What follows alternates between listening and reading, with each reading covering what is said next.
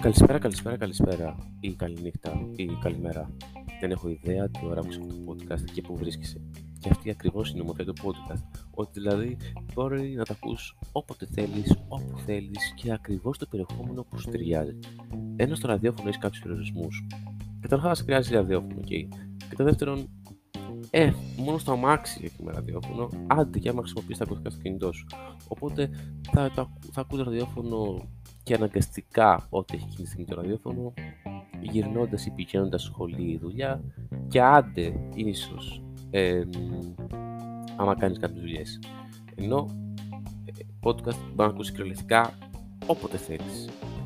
Και κάνοντα ό,τι να είναι. Έχω ακούσει κόσμο που ακούει podcast ενώ κάνει μπάνιο. Έχω ακούσει κόσμο που, που ακούει podcast ενώ διαβάζει.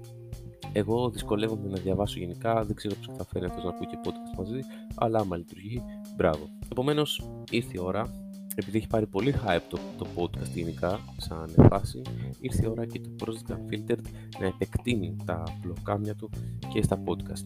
Τι σημαίνει αυτό, Σημαίνει ότι τουλάχιστον ε, πέντε κουμπές ε, θα γίνονται από το Project Unfiltered και θα αφορούν ό,τι μπορείς να φανταστείς. Θες για παράδειγμα επιστήμες, έχουμε. Θες τέχνες, έχουμε. Θες ε, πολιτισμό, έχουμε. Θες ε, πολιτική, τώρα έχουμε. Αυτή η εκπομπή θα αφορά κυρίως την πολιτικοοικονομική επικαιρότητα και έχει τίτλο «Ένα μεγάλο φωνητικό μήνυμα». Γιατί ένα μεγάλο φωνητικό μήνυμα, γιατί αυτός ο τίτλος. Αυτός ο τίτλος προκύπτει από το γεγονός ότι μισώ τα φωνητικά μηνύματα. Δεν μπορώ να καταλάβω γιατί αποφασίζει κάποιος να στείλει φωνητικό μήνυμα άνω των 30 δευτερολέπτων. Ε, Θες να μου πεις κάτι το οποίο χρειάζεται πάνω από 30 δευτερόλεπτα για να το πεις, πάρε με τηλέφωνο. Ε, και αν δεν το σηκώσω, πάρε με λίγο πιο μετά. Αν επήγεις, στείλ το μου σε μήνυμα. Το φωνητικό μήνυμα δεν έχει καμία, ε, καμία χρησιμότητα αν ξεπερνάει τα 30 δευτερόλεπτα. Επομένως, ήρθε η ώρα να πάρω την εκδίκησή μου απέναντι σε αυτά τα μεγάλα φωνητικά μήνυμα και κάθε εβδομάδα, μια φορά τη εβδομάδα, κάθε Δευτέρα, να ανεβαίνει ε, από το Project Unfiltered ένα φωνητικό μήνυμα το οποίο να ξεπερνάει τα 15 με 20 λεπτά. Επομένως, ήρθε η ώρα να αρχίσουμε. Και ποιο είναι ένα πολιτικό θέμα των τελευταίων ημερών, Είναι η κακοκαιρία μπάλος. Μα θα μου πεις ένα φυσικό φαινόμενο μπορεί να είναι πολιτικό θέμα; Όχι, ένα φυσικό φαινόμενο αυτό καθ' αυτό δεν είναι σε καμία περίπτωση ένα πολιτικό θέμα. Αλλά το φυσικό φαινόμενο και τα αποτελέσματά του, ναι, αυτό ναι είναι ένα πολιτικό θέμα. Γιατί η κακοκαιρία μπάλος ήρθε και κυριολεκτικά ξεγίνωσε ε, τις υποδομές που έχουμε σαν κράτος. Μας έδειξε ότι είστε ένα τίποτα. Μας είπε ότι ε, δείτε, δες, μπορώ μέσα σε δύο ώρες να σου πλημμυρίσω όλη την πρωτεύουσα. Τι έγινε με την κακοκαιρία μπάλος; Όπως έλεγαν πολιτικοί τις τελευταίες 10 μέρες, ε, θα χτυπήσει στην Αθήνα και σε όλη την Ελλάδα μια δυνατή κακοκαιρία η οποία θα έχει ε, επίπεδο μεσογειακού τυφώνα. Ωραία. Το ξέραμε αυτό; Το ήξερε, το ξέραμε. Το ήξερε η κυβέρνηση. Το ήξερε. Το ερώτημα είναι ότι πήρε μέτρα πρόληψης ώστε να αποφύγει οτιδήποτε ε, να αποφύγει τις συνέπειες αυτού του, αυτού του φυσικού φαινομένου. Εγώ θα σου πω ότι όχι, δεν έκανε ό,τι μπορούσε να κάνει ε, για να αποφύγει αυτό το φαινόμενο. Γιατί αν έκανε ό,τι μπορούσε να έχει κάνει, απλώς δεν θα έχει πλημμυρίσει όλη η Αθήνα. Δεν σου λέω ότι η Αθήνα πλημμυρίζει δύσκολα. Έχουν, έχουν κτίσει ε, πάνω από τα δύο μεγαλύτερα ποτάμια της Αθήνας, τον Κυφσό και τον Ηλισσό. Επομένως, είναι αδύνατο να αποφύγεις εντελώ τις πλημμύρες, okay. Αλλά μπορείς να αποφύγεις τις περισσότερες από αυτέ. Με το πολύ απλό τρόπο να καθαρίσει τα φρεάτια. Okay. Ε, άμα καθαρίσει τα φρεάτια, προφανώς το νερό έχει κάπου να πάει. Και δεν ακολουθεί την πορεία που θα ακολουθούσε ένα ποτάμι πριν 2.000 χρόνια. Και για αυτόν τον λόγο βγήκες από το σπίτι σου και αντί να περπατήσεις σε έναν δρόμο που απλώς θα βρέχει, περπάτησες σε έναν δρόμο ο οποίος είχε και ποταμάκια από κάτω. Εγώ εκείνη τη στιγμή δεν έβρισα τον καιρό, έβρισα την κυβέρνηση. Με τον πολύ απλό λόγο ότι δεν γίνεται να ε, πληρώνουμε όλοι εμείς φόρους έμεσους και άμεσους και την ίδια στιγμή να μην βλέπουμε την αποτελεσματικότητά τους. Δεν γίνεται να περπατάς στον δρόμο και να πάει να πάρεις το Α1 και για να γλιτώσεις τη βροχή και τελικά να βλέπεις ότι το Α1 δεν μπορεί να το πάρεις ποτέ γιατί από, γιατί από λεωφορείο έγινε υποβρύχιο. Το επίπεδο του νερού στο Α1 έφτασε ακριβώς κάτω από την καρτέλα που δείχνει ε, που πάει το Α1. Ε, δεν ξέρω αν ξέρεις τη διαδρομή του Α1. Εγώ το έπαιρνα για να πηγαίνω σχολείο. Δεν περνάει καθόλου από, ε, ας πούμε, από μέρη της, ε, στην περιφέρεια της πόλης. Περνάει μέσα από την πόλη κυριολεκτικά, περνάει μέσα από μεγάλους δρόμους της πόλης, περνάει μέσα από στενά.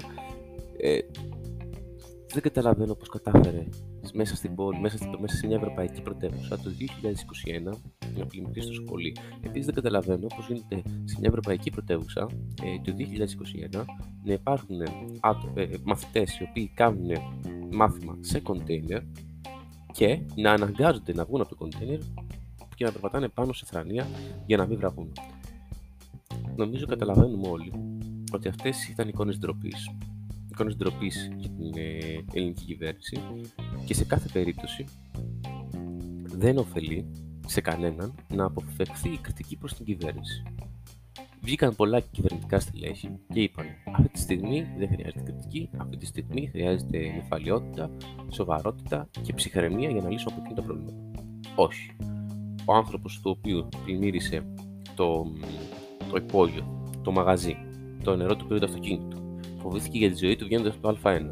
Είδε το παιδί του να περπατάει πάνω σε θρανία για να βγει από την τάξη του.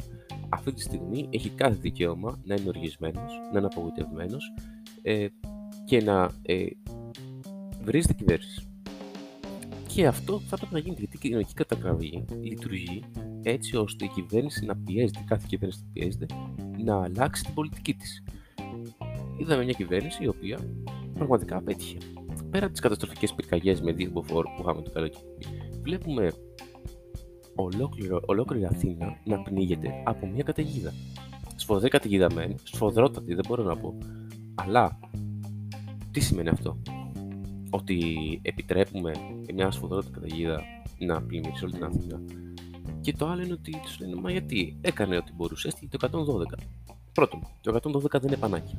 Το 112 ε, βοηθάει αρκετά γιατί μπορεί να δώσει σωστές οδηγίες στον κόσμο αλλά δεν έγινε αυτό αυτή τη φορά. Αυτή τη φορά απλώς έστειλε ένα μήνυμα ε, το οποίο πάλι μας κοψοχόλια σε όλους στις 12 και 4, 12 και 4 της Πέμπτης το οποίο έλεγε περιορίστε τις μετακινήσεις σας. Wow! Και εγώ έλεγα την ώρα που είχα πλημμυρίσει τα πάντα έξω να πάω για ένα jogging. Όχι, φίλε. Θα μου στείλεις, άμα θες να μου στείλεις το 112, καταρχάς θα μου το στείλεις αθόρυβα το προηγούμενο βράδυ. Ή θα μου το στείλεις πέντε μέρες πριν. Γιατί, πρώτον, γιατί το ήξερες ότι θα σκάσει αυτή την καταιγίδα. Και δεύτερον, γιατί για να ρυθμίσω ό,τι έχω να κάνω. Ε, θα μου στείλεις το 14ο που εγώ είμαι ήδη έξω. Γιατί οι περισσότερε δουλειές, σχολές, σχολεία, τα πάντα ξεκινάνε 8 με 9. Εκεί ξεκινάει η καθημερινότητα. Στις 12 και 4 έχουν ξεκινήσει ήδη τα πάντα ένα μήνυμα το 112 δεν ωφέλησε πραγματικά καθόλου. Επομένως, αντί η κυβέρνηση να πετάει το μπαλάκι των ευθυνών στην περιφέρεια, η περιφέρεια με τη σειρά της να τα πετάει στους Δήμους και οι Δήμοι με τη σειρά τους να τα ξαναπετάνε στην κυβέρνηση, θα μπορούσε να γίνει συντονισμένη προσπάθεια τις τελευταίες 10 μέρες καθαρισμού φρεατίων και οτιδήποτε χρειάζεται και οτιδήποτε γνωρίζουν οι ειδικοί ε, της ε, πολιτικής προστασίας δεν ξέρω ποιος παίρνει ακριβώς αυτές τις αποφάσεις, ε, ώστε να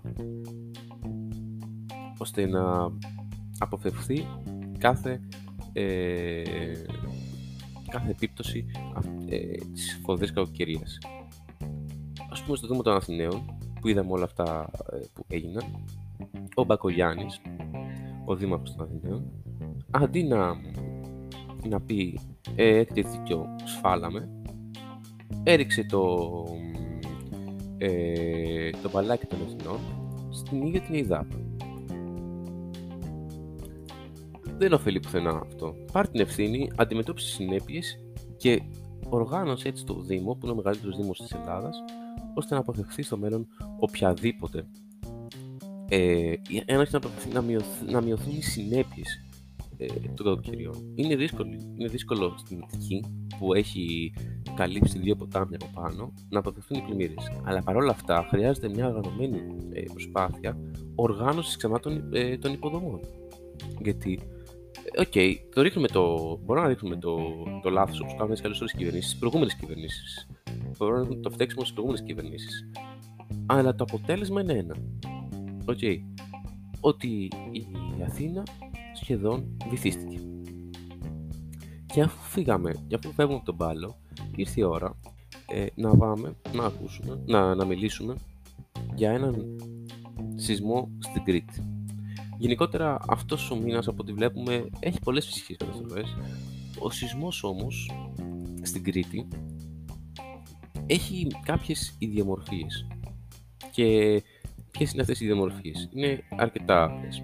Για αρχή, ε, ο σεισμός είναι κάτι το οποίο όντως δεν το περιμένεις. Δεν ξέρεις πότε θα γίνει σεισμός. Πάντα το αποδεχτούμε. Ξέρεις όμως ότι κάποια στιγμή θα γίνει ένα σεισμός, okay. Δεν είναι ότι, ότι έγινε μια φορά σεισμός και δεν θα ξαναγίνει ποτέ. Ξέρεις, σαν οργανωμένη πολιτεία που είσαι, ότι κάποια στιγμή θα γίνει ένα σεισμός. Στην Κρήτη έγινε ένα σεισμός 6,3 ρίχτερ. Αντιλαμβανόμαστε πόσο μεγάλος αυτός ο σεισμός. Για παράδειγμα, πέρυσι στην Αθήνα το καλοκαίρι, ε, εγώ βέβαια δεν ήμουν στην Αθήνα όταν έγινε αυτός ο μεγάλος σεισμός. Έγινε ένα μεγάλος σεισμός, ο οποίο ήταν 4,5 ρίχτερ νομίζω.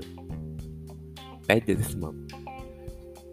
Αλλά το νιώσαμε αρκετά, δηλαδή, ε, όσοι ήταν Αθήνα, τρομοκρατήθηκαν.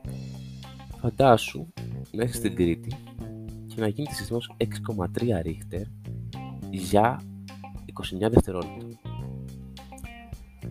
Βέβαια, ο σεισμό έγινε σε θαλάσσια περιοχή και όχι σε χερσαία, αλλά αυτό πώ συνδέεται πολιτικά. Συνδέεται πολύ απλά πολιτικά ότι γκρεμίστηκαν σπίτια, γκρεμίστηκαν επιχειρήσεις, γιατί δεν άντεξαν, γιατί δεν άντεξαν το 6,3 ρίχτερ.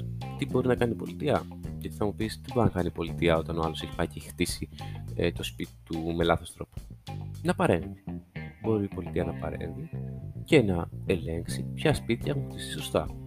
Και όχι να γκρεμίσει όσα έχουν χτίσει λάθος, αλλά, αλλά εν θέση να τα ξαναχτίσει σωστά.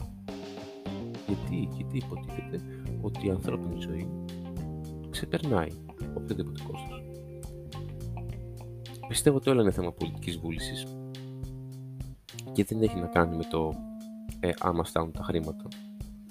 Όπως βλέπουμε, τα χρήματα ε, αρκούν για φρεγάτες, ραφάλ, αλλά όχι για σχολεία, όχι για, ε, όχι για να ξαναχτίσουμε τα σπίτια που γκρεμίστηκαν από τον σεισμό. Πήγε ο Πρωθυπουργός στην Κρήτη και είπε στους κατοίκους που μόλις είχαν ε, χάσει τα σπίτια τους ότι είχαν, ναι, θα τα ξαναχτίσουμε αλλά με το σωστό τρόπο αυτή τη φορά. Όταν πας στον, στον άνθρωπο που έχει χάσει μόλις το σπίτι του και του λες δεν το χτίσες καλά και γι' αυτό γκρεμίστηκε, μην περιμένει να σε ψηφίσεις τι επόμενες εκλογές. Λοιπόν, όμως αφού το είπε ότι θα τα ξαναχτίσουν και αυτή τη φορά σωστά, εγώ αναμένω και πραγματικά ελπίζω να ε, δοθούν τα κονδύλια ώστε να χτιστούν αυτά τα σπίτια σωστά, να μένει ο κόσμος σε σκηνές, στην τουριστική Κρήτη που είναι γεμάτη ξενοδοχειακές μονάδες ικανές να φιλοξενήσουν χιλιάδες, εκατοντάδες χιλιάδες κόσμου, ο κόσμος μένει στις σκηνές.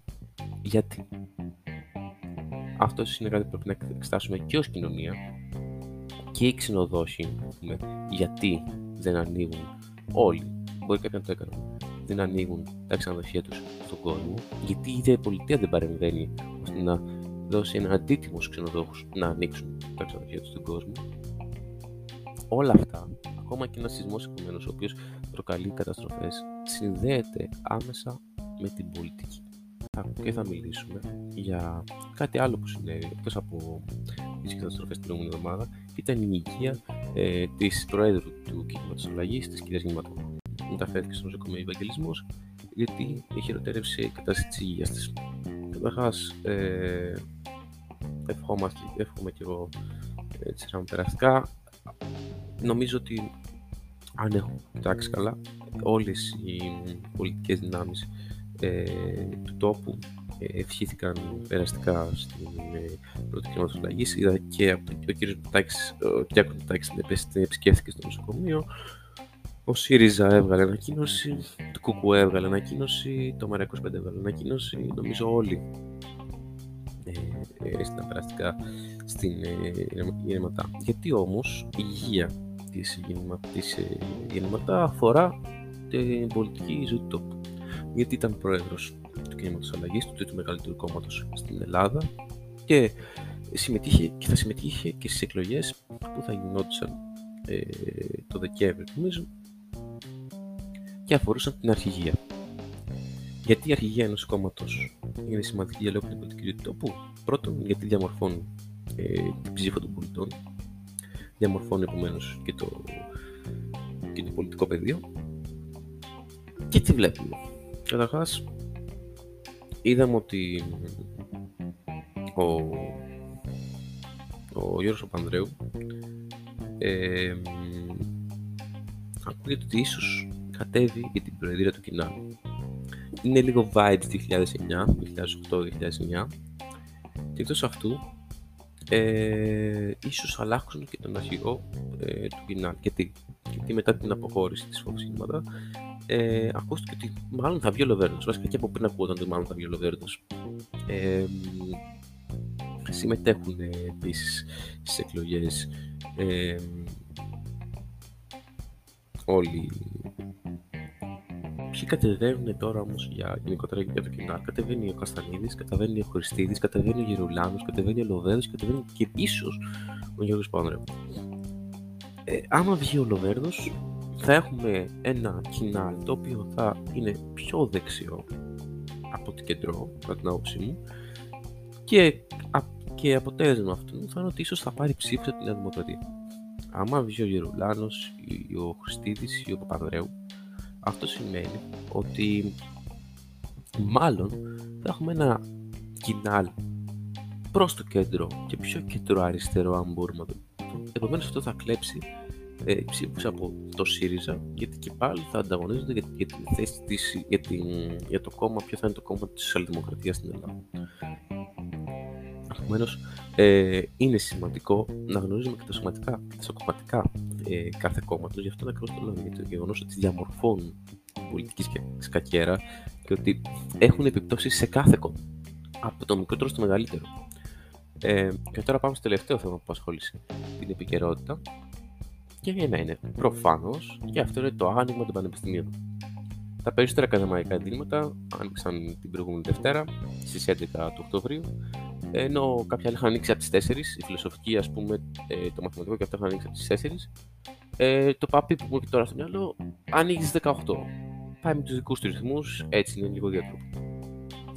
Επομένως, ε, είχαμε το άνοιγμα των πανεπιστημίων, είδαμε κάτι τεράστιες ουρές να δημιουργούνται έξω από ακαδημαϊκά ιδρύματα, προκειμένου να γίνει ο έλεγχο ε, των απαραίτητων πιστοποιητικών που πρέπει να έχουν φοιτητέ για να συμμετέχουν στην εκπαιδευτική διαδικασία, τα οποία ποια είναι, είναι το ε, rapid test, αν, αν είσαι εμβολίαστο, είναι το πιστοποιητικό νόση, αν είσαι εμβολίαστο, και αν είσαι εμβολιασμένο, το πιστικό εμβολιασμό και με δύο δόσει συν 14 μέρε από την τελευταία δόση. Εγώ, όντα εμβολιασμένο, θέλω να πω ότι το θεωρώ ε, ε, από το το σχέδιο. Γιατί, γιατί όντως παρόλο που είμαι εμβολιασμένος, μπορώ να μεταδώσω τον κορονοϊό και αν και μου δίνει, μου δίνει ένα βαθμό προστασίας στο εμβόλιο αρκετά σημαντικό, ε, αυτό δεν σημαίνει ότι πάμε μεταδώσω τον κορονοϊό. Επομένως, θα θεωρούσα ε, σωστό και οργανωμένο, ας πούμε, να υπήρχε η δυνατότητα να κάνω το rapid test ένα με τρίτη εβδομάδα γιατί, γιατί πάω στο πανεπιστήμιο, ε, βρίσκομαι με, σε ένα χώρο με ανθρώπους, σε ένα χώρο που θα περάσουν πάνω από 3.000 άνθρωποι την ημέρα, okay. ε, και συναντιέμαι, μπορώ μετά να συναντηθώ με τον παππού και τη γιαγιά μου, οι οποίοι μπορεί να είναι εμβολιασμένοι, αλλά αν είσαι μεγάλος ηλικίας και εμβολιασμένος να είσαι, μπορεί να σου δημιουργήσει πλοκές ο κορονοϊός. Επομένω, θεωρώ απαραίτητο να υπήρχε η δυνατότητα να γίνονται ένα, τουλάχιστον ένα, ένα τεστ εβδομάδα δωρεάν σε κάθε team και στους ανεμβολίες να γίνονταν, να γίνονταν δύο. Δεν γίνεται όμως το κόστο, δεν γίνεται το βάρος, το, το κόστο του τεστ να πέφτει στον φοιτητή. Γιατί άμα ο ανεμβολίας, ας πούμε, φοιτητής θέλει ε, 40 ευρώ τη βδομάδα, όσο είναι 100 ευρώ το μήνα, για να. περίπου 100 ευρώ το μήνα, ναι, για να ε, πάει στη σχολή του. Εντάξει, είναι ανεμβολιαστό, το καταλαβαίνω. Υποτίθεται πρέπει να, πρέπει να πολεμήσουμε την πανδημία με το να εμβολιαστούμε όλοι μαζί ταυτόχρονα. Αλλά το να τιμωρείς τον φοιτητή που δεν εμβολιάστηκε, επειδή ίσως έχει απλώς τι αμφιβολίες του, έτσι. Δεν σημαίνει ότι ο κάθε άνθρωπος που εμβολιάζεται ε, πιστεύει σε συνωμοσίε τύπου ε, Jeff Bezos και Bill Gates, ok. Ε, πολλοί κόσμος δεν εμβολιάζεται γιατί απλώς έχει αμφιβολίες. Φοβάται, ε, φοβάται, γιατί δεν υπάρχει σωστή ενημέρωση.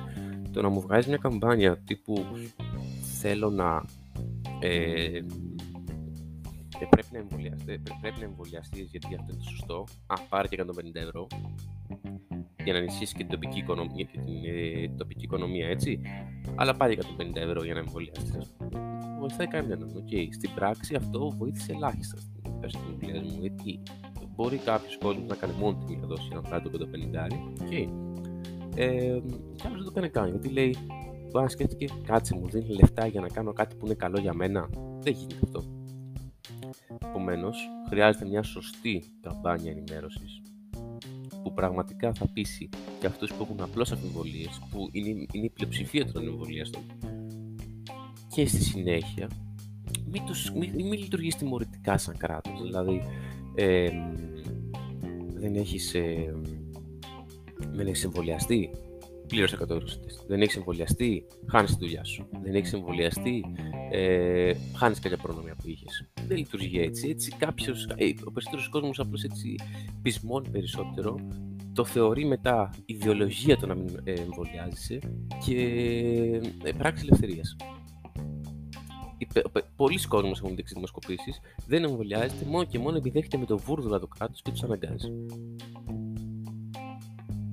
δείτε πώς λειτουργήσε σε άλλες χώρες ε, η διαδικασία του εμβολιασμού, η καμπάνια ενημέρωσης. Απλώς η μημάθεια που υπάρχει τόσο καιρό στους ανθρώπους την πληρώνουμε τώρα με τα εμβόλια. Τελείωσε η εκπομπή για σήμερα. Ήταν η εκπομπή ένα μεγάλο φωνητικό μήνυμα. Σήμερα αναλύσαμε από την κακοκαιρία, τους σεισμούς, τα σοκομματικά του κοινάλ μέχρι και τη, μέχρι τη διαδικασία ανοίγματος των πανεπιστημίων η διαδικασία ανοίγματος των πανεπιστημίων. Ε, κάθε Δευτέρα θα, θα γίνεται αυτή η εκπομπή και είμαι πολύ σίγουρος, πολύ σίγουρος ότι κάθε Δευτέρα θα έχουμε όλο και περισσότερα θέματα να αναλύουμε γιατί, γιατί ανοίγουν οι σχολές, ξανανοίγει η καθημερινότητα, επίσης να μην βάλει καραντίνα, οπότε η πολιτική και η κοινωνική επικαιρότητα είμαι σίγουρος ότι θα είναι γεμάτη. Βάζω ένα τραγούδι για να σας αποχαιρετήσω και τα λέμε σε μια εβδομάδα.